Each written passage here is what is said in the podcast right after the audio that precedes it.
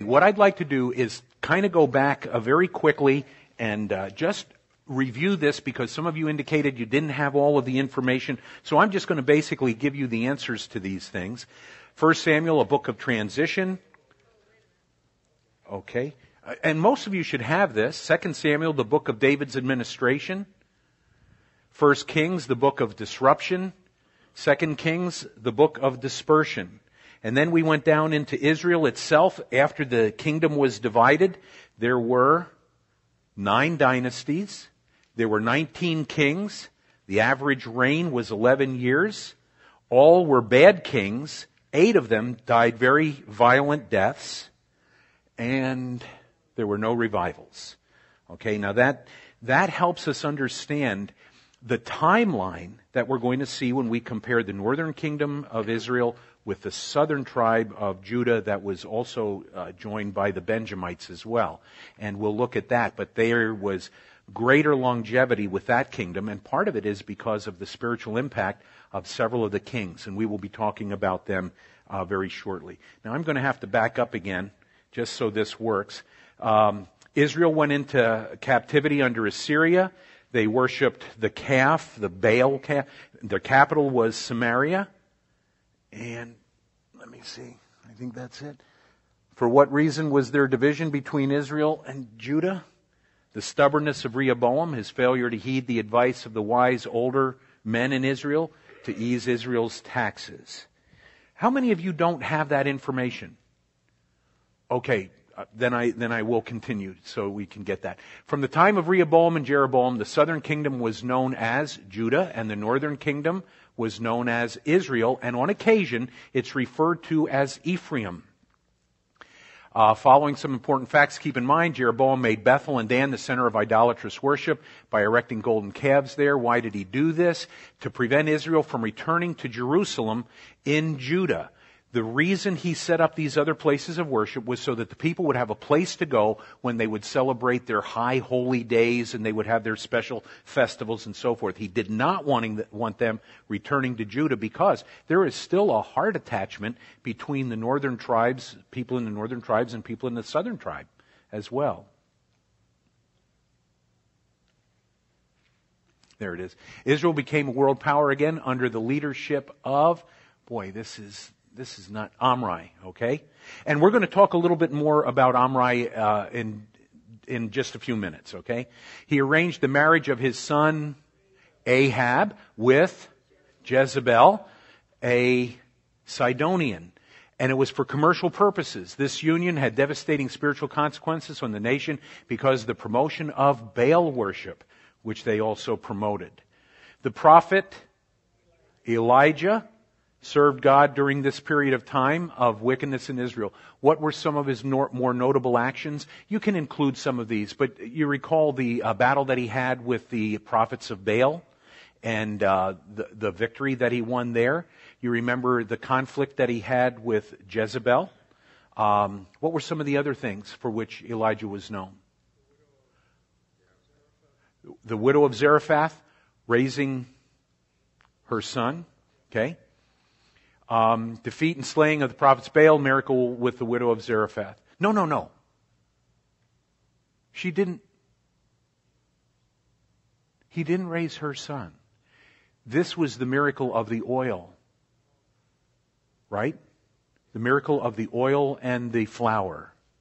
It was Elisha that was involved in the raising of the Shunammite's son. Okay? So we'll keep that straight. Elisha was an associate of Elijah's in this prophetic ministry. His fame as a man of God spread out not only through Israel, but also through Syria. Why? Well, his advice, which resulted in the healing of Naaman, confounded the Syrian army and actually uh, spared, uh, for a time, the, uh, the people of the land. So that was one of the key issues. Last king of Israel, Hoshea discontinued tributary payments to Assyria, which led to the Assyrians' invasion of Samaria, which was the capital of the northern tribes. Under the leadership of Shalmaneser, the Assyrians defeated Israel and dispersed 28,000 Israelites into the region of Persia. This fall occurred in the year 722 BC. one of the key dates to remember in the Old Testament. At that point, the dispersion took place. When, when did the Israelites regather?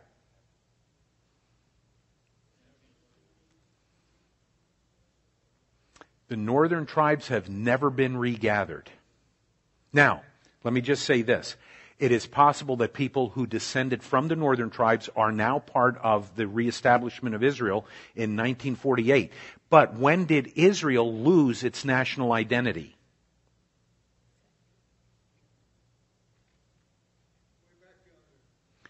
Way back yonder. Okay, I guess we could give that answer. In 70 AD, Israel lost its national identity. By the way, would you like to know the day? August 4th, 70 AD. Just so you know, I mean, we have just passed the uh, so-called anniversary of the defeat of the Israel, uh, of the southern tribes at the hands of the Romans under Titus, the Roman general and they did not regain their national identity until 1948. That's when they regained that national identity. The nation has never returned from the Assyrian captivity. What are some of the reasons for the Lord's for their departure? Idolatry, negative influence of the political leadership,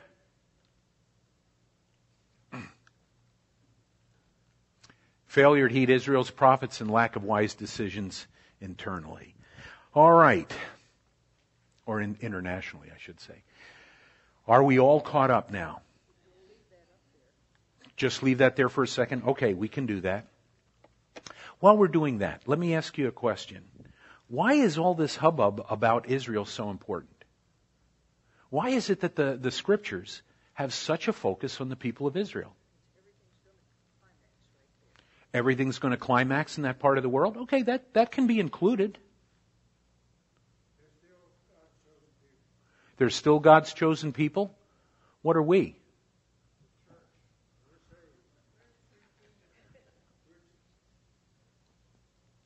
Weren't uh, weren't Israelites saved? Was David saved? He wasn't the church. Well, why is there a difference then? Why, why isn't Israel still the focal point of what God is doing? He has a future plan for them. Okay, so he's going to take them back. Going to take them back in what kind of a sense? Okay, this, this is kind of important for us to understand. Wouldn't you think? Why is it that Israel is such a big deal?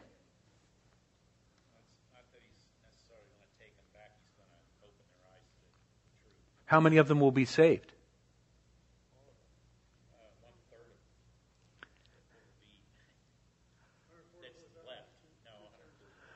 Hundred. Okay, now see, here's where we we want to be sure to clarify in our mind's eye these different numbers and the things that are going on.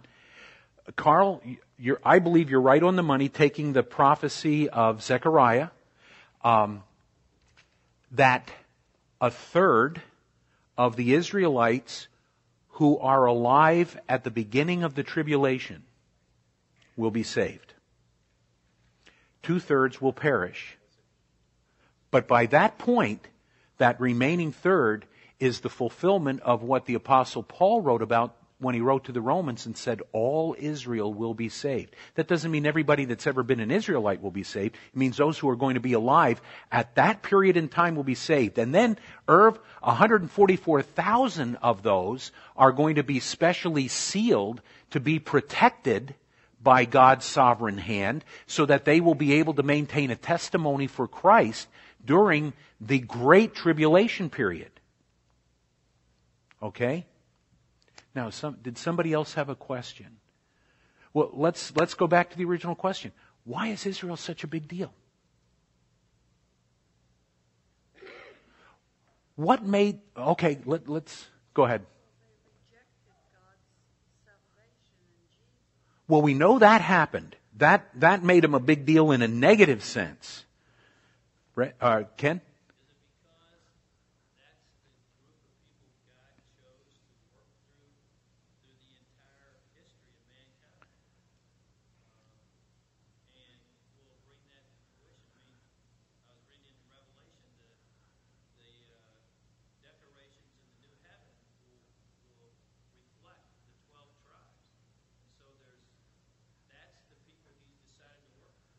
Why did he decide on the Israelites?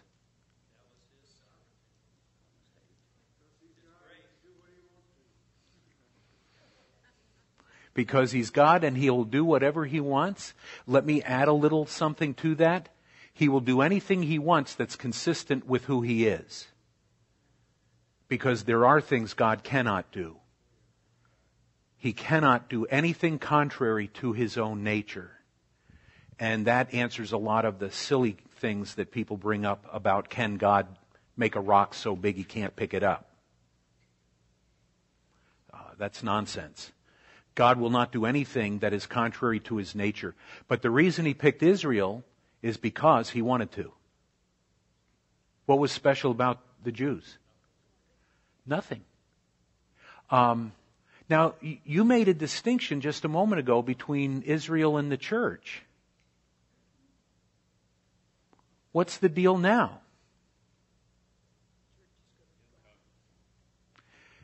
The new covenant?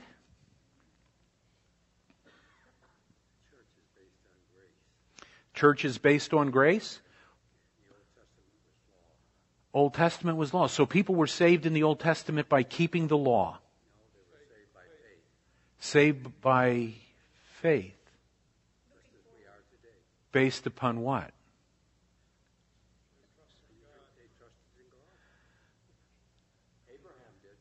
Abraham believed God and it was counted to him for righteousness. Therefore, the law is what he was under? Well, the law didn't come till later. So, how was he saved? Okay, now these are things, okay, is everybody with us? We're not on the lesson, but that's all right because this is extremely important. The only people who find eternal life are saved by God's grace through the avenue of faith. What's the difference between Abraham and us? They looked forward to the Lord. Oh, so they knew Jesus was going to be crucified. In fact, they knew who he was. They knew that he was going to live a perfectly sinless life, come born in a manger in Bethlehem and live and one day be crucified and rise from the dead and then come back as a king. They understood that, right? They did not understand that. They had the promise of his coming. Is that what they believed?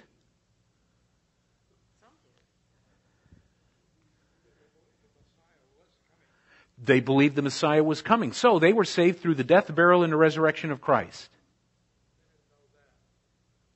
They didn't know that. They knew they had a Savior. Okay. Ken?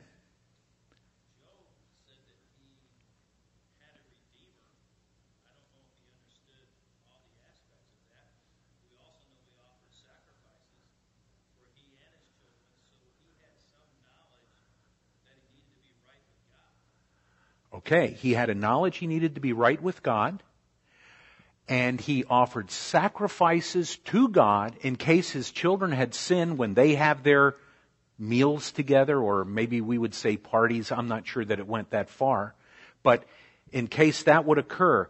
But that is, that is a symptom of something that had already happened in the heart of this man Job. We're given a, um, a, a clue in the early part of the book of Job where we are told that he was a, what kind of a man was he? A righteous man. How did he gain his righteousness?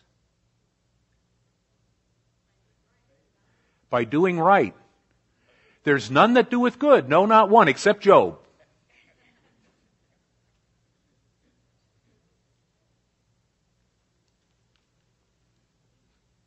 Folks, this is kind of fundamental. This is kind of fundamental.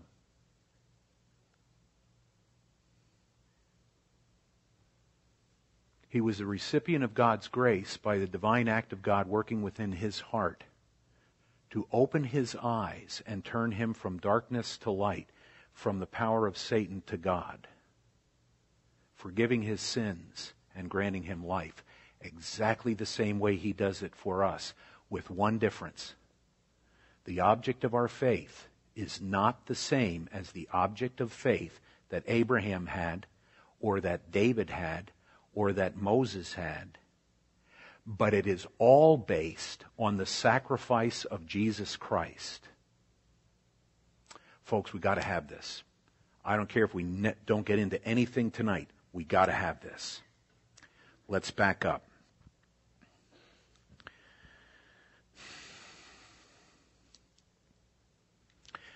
At what point do people become sinners? The minute they're born? No. The minute they're conceived. Big difference. Because there are people who believe that you don't become a person until you're born so you can kill them before they are born. That is rather significant, isn't it? Somewhat important that we understand this. How do we know that the moment we're conceived, we are conceived in sin? because God's Word tells us that. The psalmist wrote, In sin did my mother conceive me. That is not an act of reproduction. That is the reality that the moment we become a human being, at the moment of conception, we already have a sinful nature. And because of that sinful nature, we manifest sin. We do not become sinners by committing sin we commit sin because we're already sinners. At what point did that happen to mankind? In Adam's sin. The passage that we often make reference to uh, concerning our sinfulness is one that I'm not sure we fully understand, and so let's understand it. As by sin as by one man sin entered into the world, and death by sin, in that all sinned. When did that happen?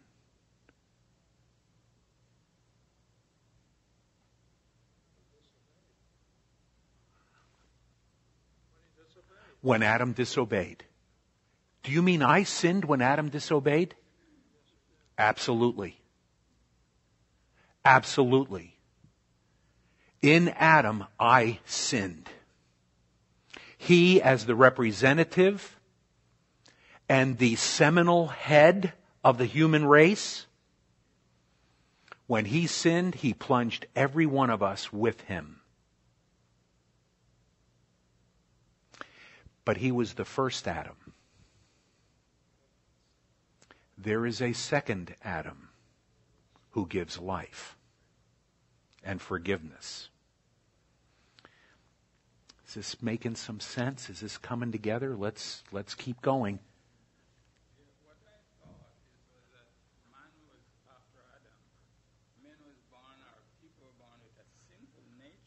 Yes.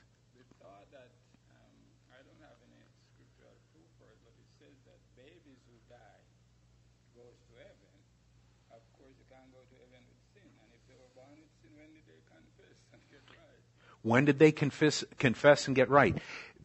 One of the fundamental questions for which the Lord does not give us a specific answer. At least none that I know of. And I know that there is debate about this. Did you all hear what he was saying? Okay. There is, among folks such as myself, there is an understanding that the sacrifice of Jesus Christ was effective in its redemptive power for those who do not have the capability of choice. They are still sinners. But by virtue of the death, and, and here's where I would debate some of those who hold other theological views that I have, but not this particular one. I believe that Christ died for the sins of the world. And the Lord says in John chapter 3, He that has the Son has life, and he that does not have the Son does not have life. He that believes on the Son is not condemned, but he that believeth not is condemned already. There is the ability to make a choice, and I believe when that time comes, then a person becomes responsible before God. That is an that's an insufficient answer for people that really want to question that further. And to be honest, I don't have the answers further. I know that a reference is made to David when his the child that was born to Bathsheba died, and he said, "I will go to be with him," and people automatically assume that meant the heaven. It's very possible that all that meant was the grave. There is not a definitive answer with that. So I have to tell you this. Though I personally find satisfaction in the answer that I shared with you, you may not. And then all I can tell you is whatever God does, He does right. He is. He will do what's right. And the same would be true for people with mental incapacities, uh, the inability to make choices and decisions. Pat. That's the question that always comes up. I'm so glad you asked. Pardon me?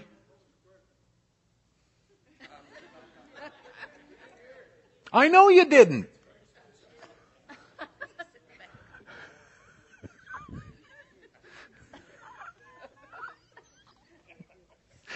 Thank you, Herb. All right. What about people who have never heard? Paul answers that question in Romans chapter 1 when he talks about the creation and he talks about there is no place where people can go but what they they see through the creation the, the glories of God. The heavens declare the glories of God. The firmament uh, shows his handiwork. That the psalmist wrote. And then Paul wrote about the creation itself providing enough testimony that people should know that there truly is a God. Now, what happens when they believe that there is a God? They make a God of their own instead of truly seeking the God who created. At that point, once again, I believe in God's sovereign, merciful, gracious way. Those who genuinely open their hearts to who this God is that created all this will find an answer to that question. Someone will bring an answer to it. But then there are those things that I can't answer. You know what? Check out Deuteronomy 29, 29. One of my favorite passages in all of Scripture.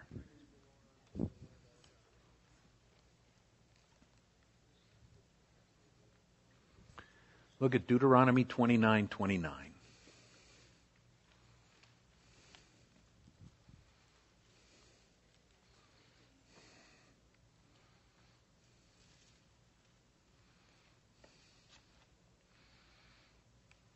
read that, please. Secret things belong to the Lord our God, but the things revealed belong to us and to our children forever, that we may follow all the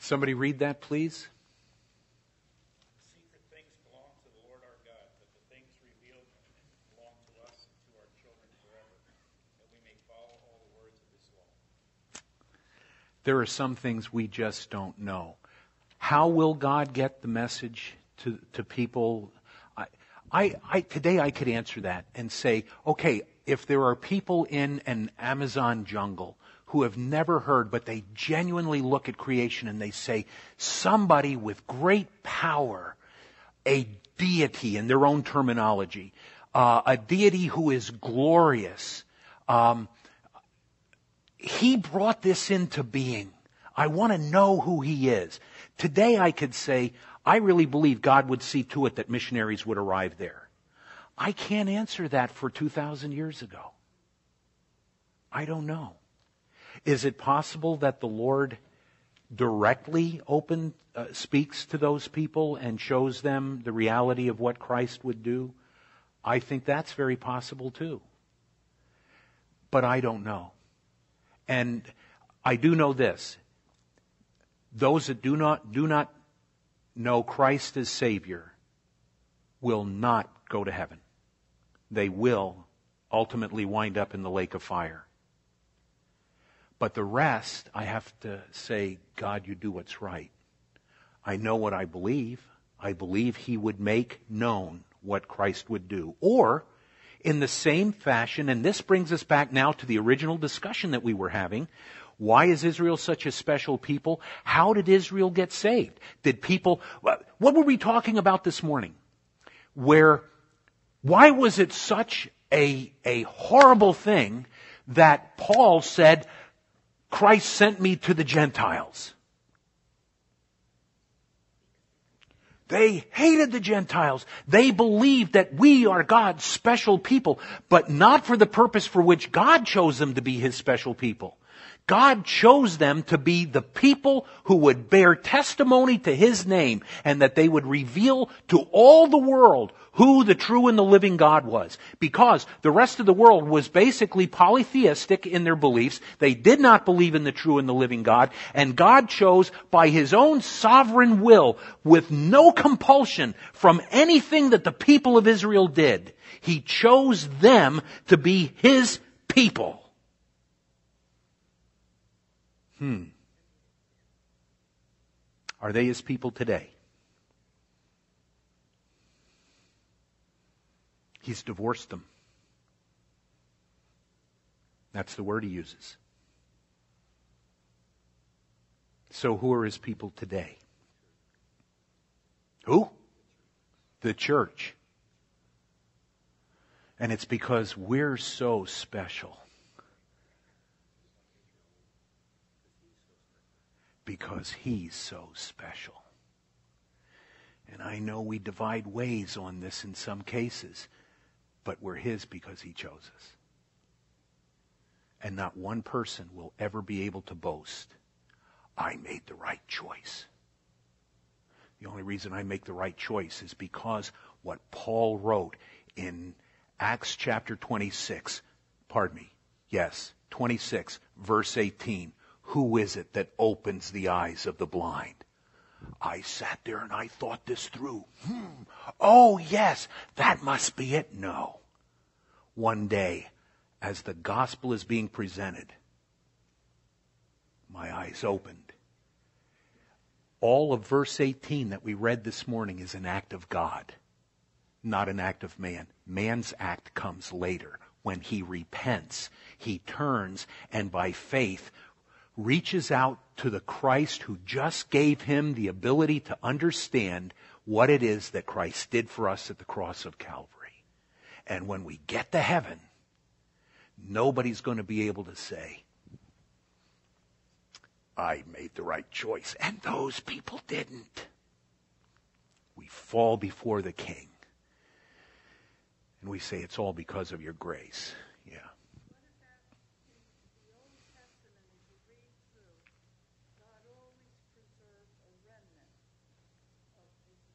Mm-hmm. I, I'm not quite sure what you're trying to. I agree with that. Oh, there are a few Jews that are saved. We've got a couple in our congregation. I don't see them tonight. I know of two Jewish people that know the Savior, and they were born Jews, but they've accepted Christ. Yeah, and, and even today. But are they, are they Jews or are they Christians?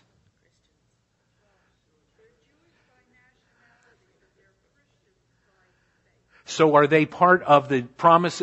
Let me ask this.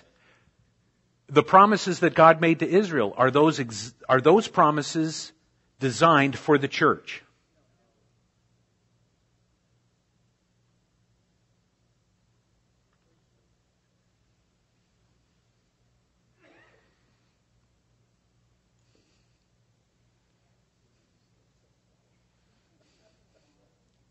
What's that?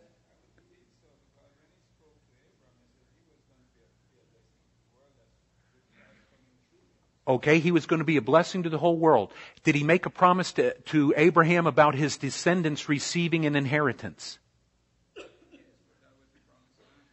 And that was what? It was land promised to saved Israel. Is that the same promise you and I have? I'm not getting any land. I'm getting heaven. And the saved Jews are going to get land. Promises aren't the same. And the moment we begin to try to embrace the promises that God made to Israel and apply them to ourselves, we run into some real conflicts. The consistency cannot remain. But anyway, going back now again to the original discussion. Why did God choose Israel? They were to be a people for His glory. They were to tell the world who the true and the living God was. They failed in that regard. They rejected the Savior. God has set them aside for a time. The day is coming. He will return to work with them. How do we know that that day is still ahead? Somebody give me a very, very specific answer.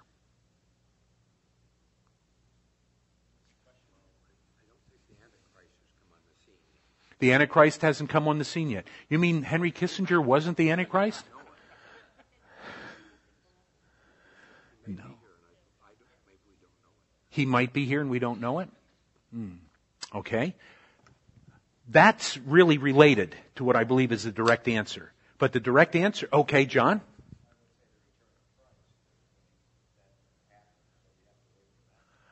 We have to wait for the return of Christ to take place, but the return of Christ is going to take place in two parts. One, to receive his saints to be with him.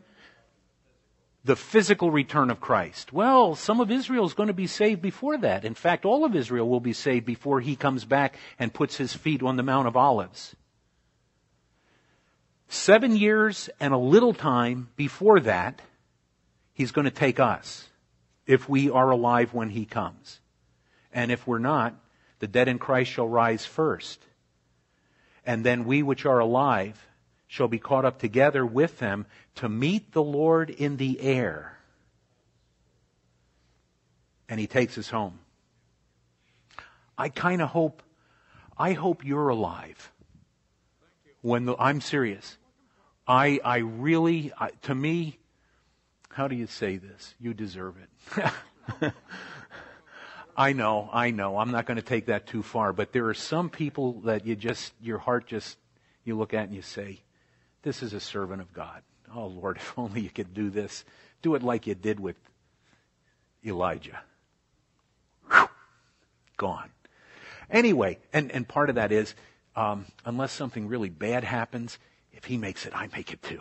so anyway. just, I'm just trying to be dead honest. What can I say? All right. Now, here's the other part of this. To what question? When the Lord comes back to receive the church to be with himself, shortly thereafter, a treaty will be signed between the Antichrist and the leadership of Israel, which may or may not be the present Israel. They could get wiped out again, and then God reestablish them. Or it might be this established Israel. I don't know. But when that treaty is signed, now we have the specific answer.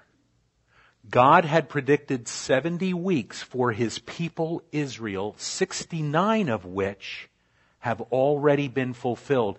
There is one period of sevens, seven years remaining, that has to yet be fulfilled for the people of Israel who are clearly distinguished from the church.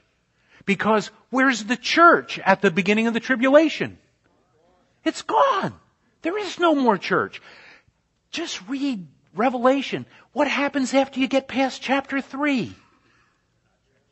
You don't even, you, the church never appears again. And yet, what do you see in everything prior to chapter 3?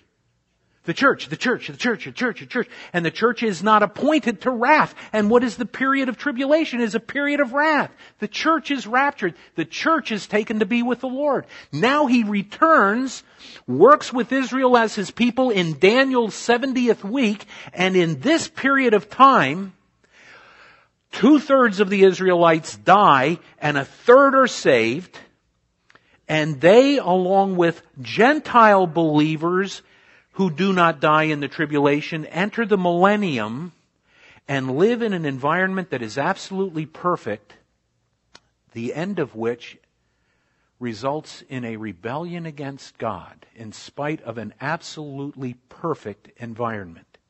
Because children will be born to those saved people that enter the millennium, and some of those children will be saved, but some will not. How are they saved? By grace through faith. How are we saved today? By grace through faith. How was Abraham saved? By grace through faith. It has always been the grace of God and the faith of man. How do the two work together? I don't know. But that's what God chose. And He has the right to do that. And so somebody can say, well, if I'm one of the chosen ones to go to heaven, then I really don't have to do anything. You don't do anything, you're not going to heaven.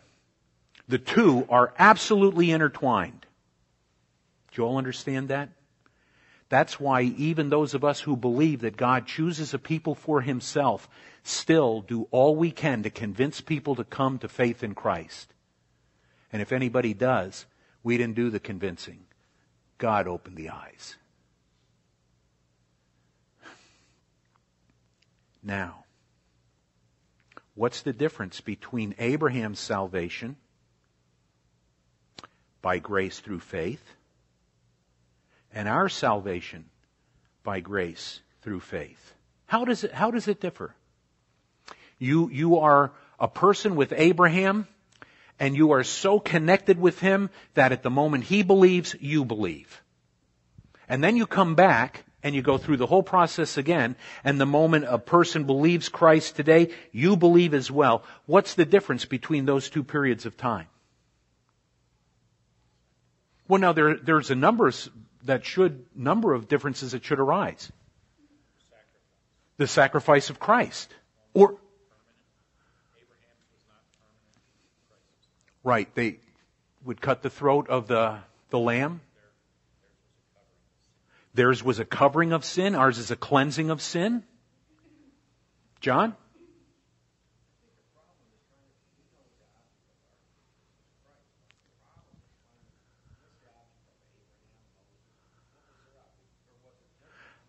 I think it was different for each one because we're told specifically God gave promises to Abraham and at that moment it says Abraham believed God and it was counted to him for righteousness.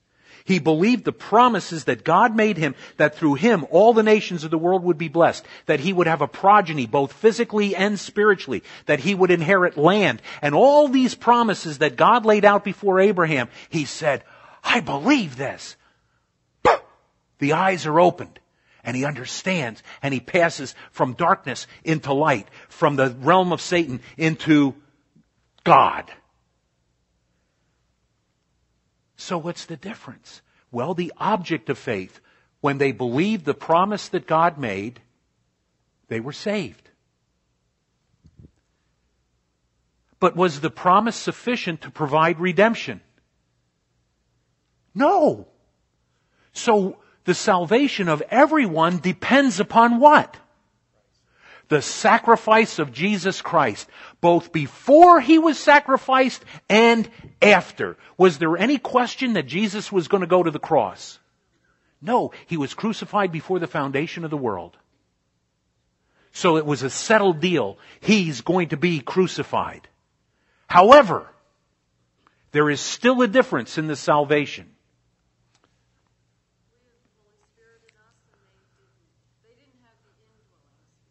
Okay, I, I, think you're making a distinction that's appropriate for us to make. The, the Spirit of God seems to have come upon people for special purposes in the Old Testament. That's why David would pray, take not your Spirit from me. You and I never have to pray that because we have been given a promise by God that we are sealed by the Holy Spirit until the day of redemption and that He dwells within us, even in sinful behavior. He has taken up residence within the church, and he has taken up residence within every single believer. And the reason we know that even people in sinful behavior still have the Holy Spirit is because of what Paul wrote to the Corinthians in chapter 3 and in chapter 6. The one you is a plural, making reference to the church. The other you is singular, making reference to the individuals. Sad part is, in our English, we only see you and you. One is singular, one is plural. But in our English, we get you for both of them. But the one is singular and the other is plural. So what's the difference in salvation? Where did Abraham, Moses, Elijah, where did they go when they died? They went to paradise. Where do we go when we die? We go to heaven. Aren't they the same? No.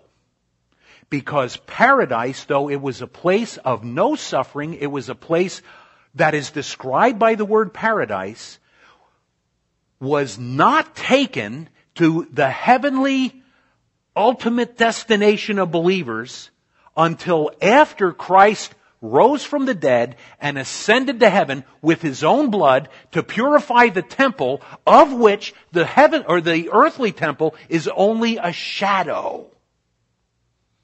The real temple is in heaven. And when Christ entered there, he took with him captivity. He took captivity captive. And he ascended far above the heavens to prove that though he died, the angelic host watched him die. And now they have to be convinced that he is still God. So he goes where they can't. Where did he go? Where? Above heaven. Well, God's in heaven. But he's also above heaven. What exists beyond our universe? God and heaven. Wherever heaven is. And what exists beyond heaven? God.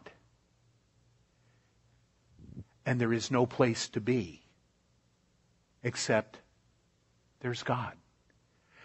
So very specifically, the Bible tells us that Christ ascended above the third heaven. Yes, he died. Yes, he was a man. Did he ever give up any of his deity? No. He went to the only place God is. Or God can be. I'm sorry, God is everywhere. But he went to where there is no place to be. Our minds don't fathom that. But then I don't fathom the fact that God is not limited by time or space. Does this kind of put things together for you a little bit? We really need to have this because our study of all of this stuff about Israel, what's the big deal? The big deal is God chose them to be His representatives. And they failed. So what does that mean to you and me? We are chosen to be His representatives, and the issue is, will we succeed or will we fail? We are God's chosen people today.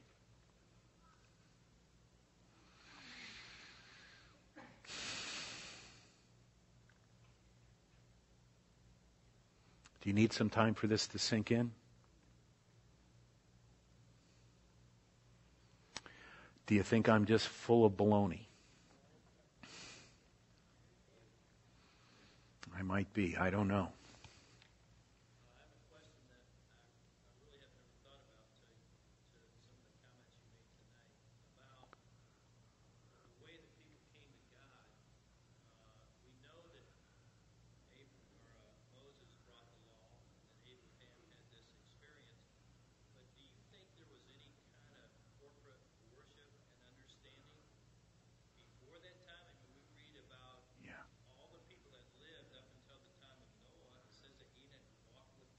Yeah. Yes. there had to be people that had a spiritual understanding. You made the comment that that was kind of an individualized thing, but don't you think there was some type of corporate worship and opportunity for fellowship? That there, it wouldn't have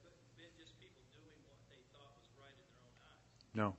In fact, we see the product of that with the people of Israel when every man did that which was right in his own eyes. And God had to send judgment upon them, and then he raised up judges to bring deliverance for the people. Um, the answer to your question is yes.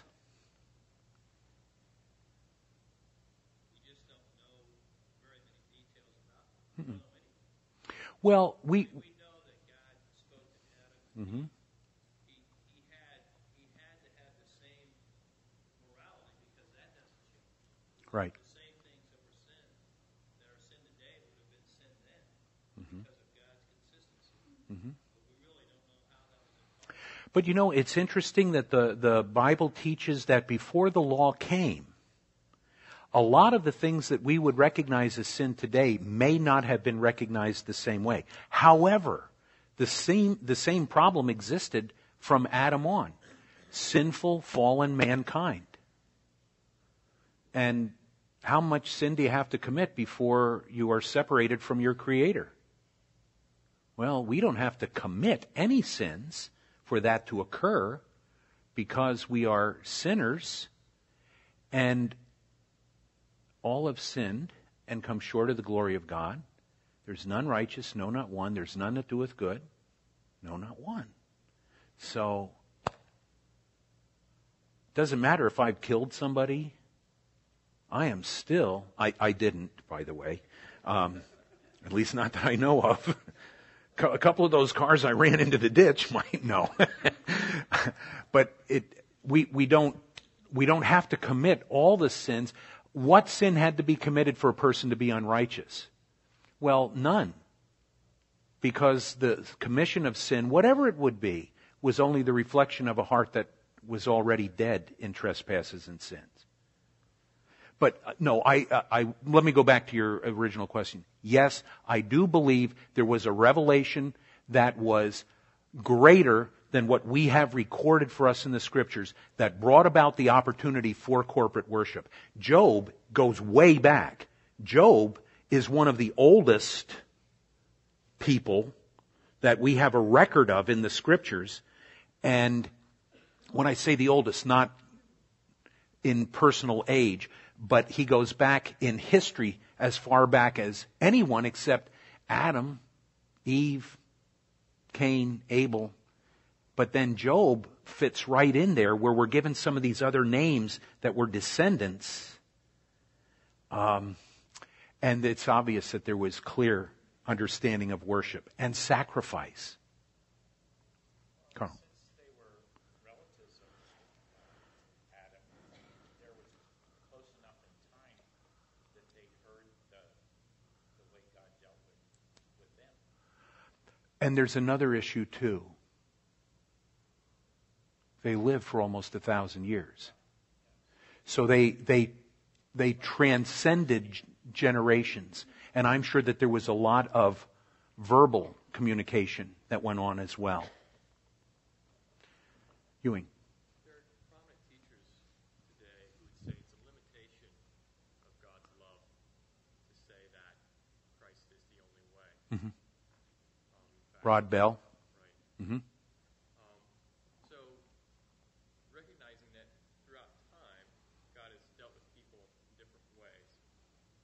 um, to, sort of encapsulate, very simply, um, that there's an exclusive recipe is not the right word, but to to basically argue against that idea that it's, it's not a limitation of God's love for Christ to be the only way.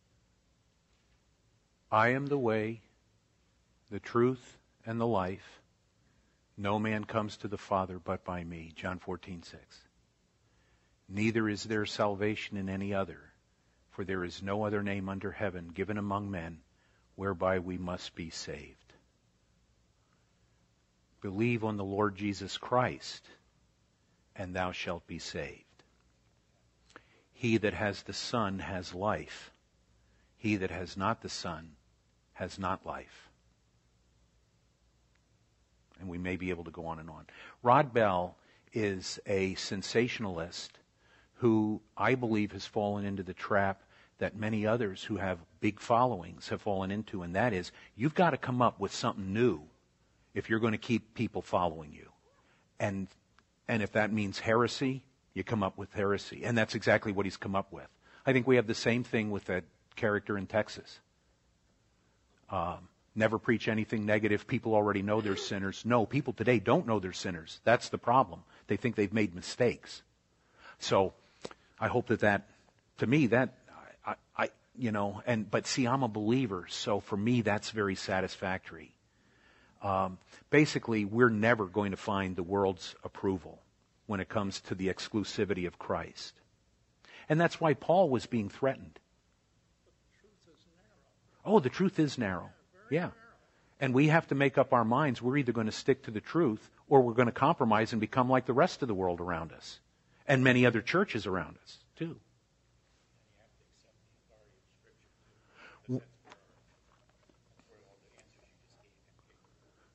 Yeah, without God's Word, we have nothing. That's why two things that you all are responsible for to check out if what I'm saying is true.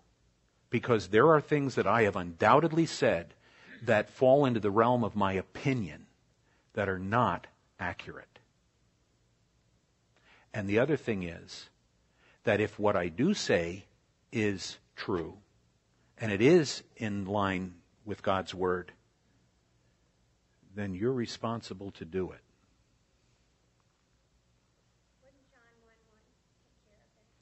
In the beginning was the Word, and the Word was with God, and the Word was God. If you take it to verse 14, and the Word became flesh and dwelt among us, and we beheld His glory, the glory as of the only begotten of the Father, full of grace and truth. Yes. Oh, yeah. How about this? In the beginning, Elohim. God, but not just God. God in a plurality. Elohim, the im ending is a plural ending. And the, the translation of the pronouns, let us make man in our image, is not a reflection of God speaking to the angelic host, nor is it what you would call a, uh, a pronoun of majesty. Like, somebody says, well, we went shopping this afternoon when they, big deal, when they mean I. But people don't want to use the word I because it makes them sound like they're talking very egocentrically and they'll say, well, well, we went shopping today. Well, you and who else? When God says we, He means we. Let us make man in our image. In the beginning, Elohim. We don't know it's a trinity at that point or a triunity. But we do know this there is a plurality within the Godhead. Right away, in the beginning, God.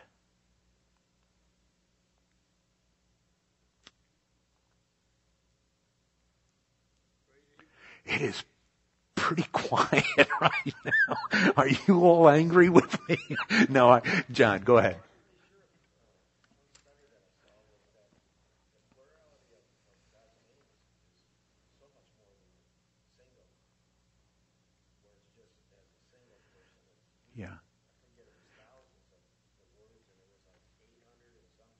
Well, you want to be careful to say just what you said, because you said it right.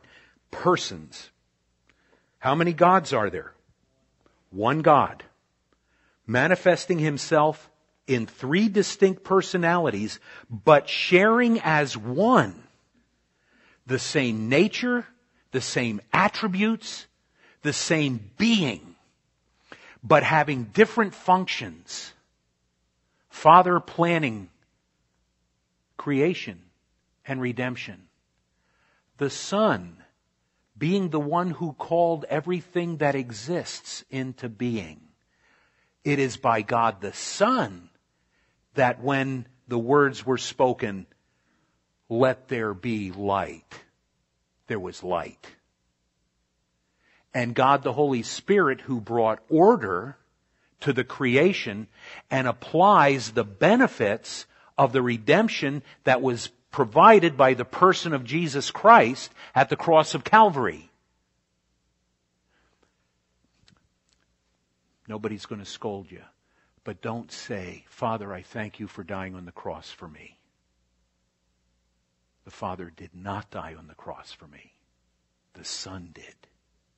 Father, thank you for your plan that took the Son to the cross, who died was buried, rose again, and thank you for the Holy Spirit who applies the benefits of that death to my heart and now is the one who can enlighten the eyes of my understanding so that I can know you, which is eternal life.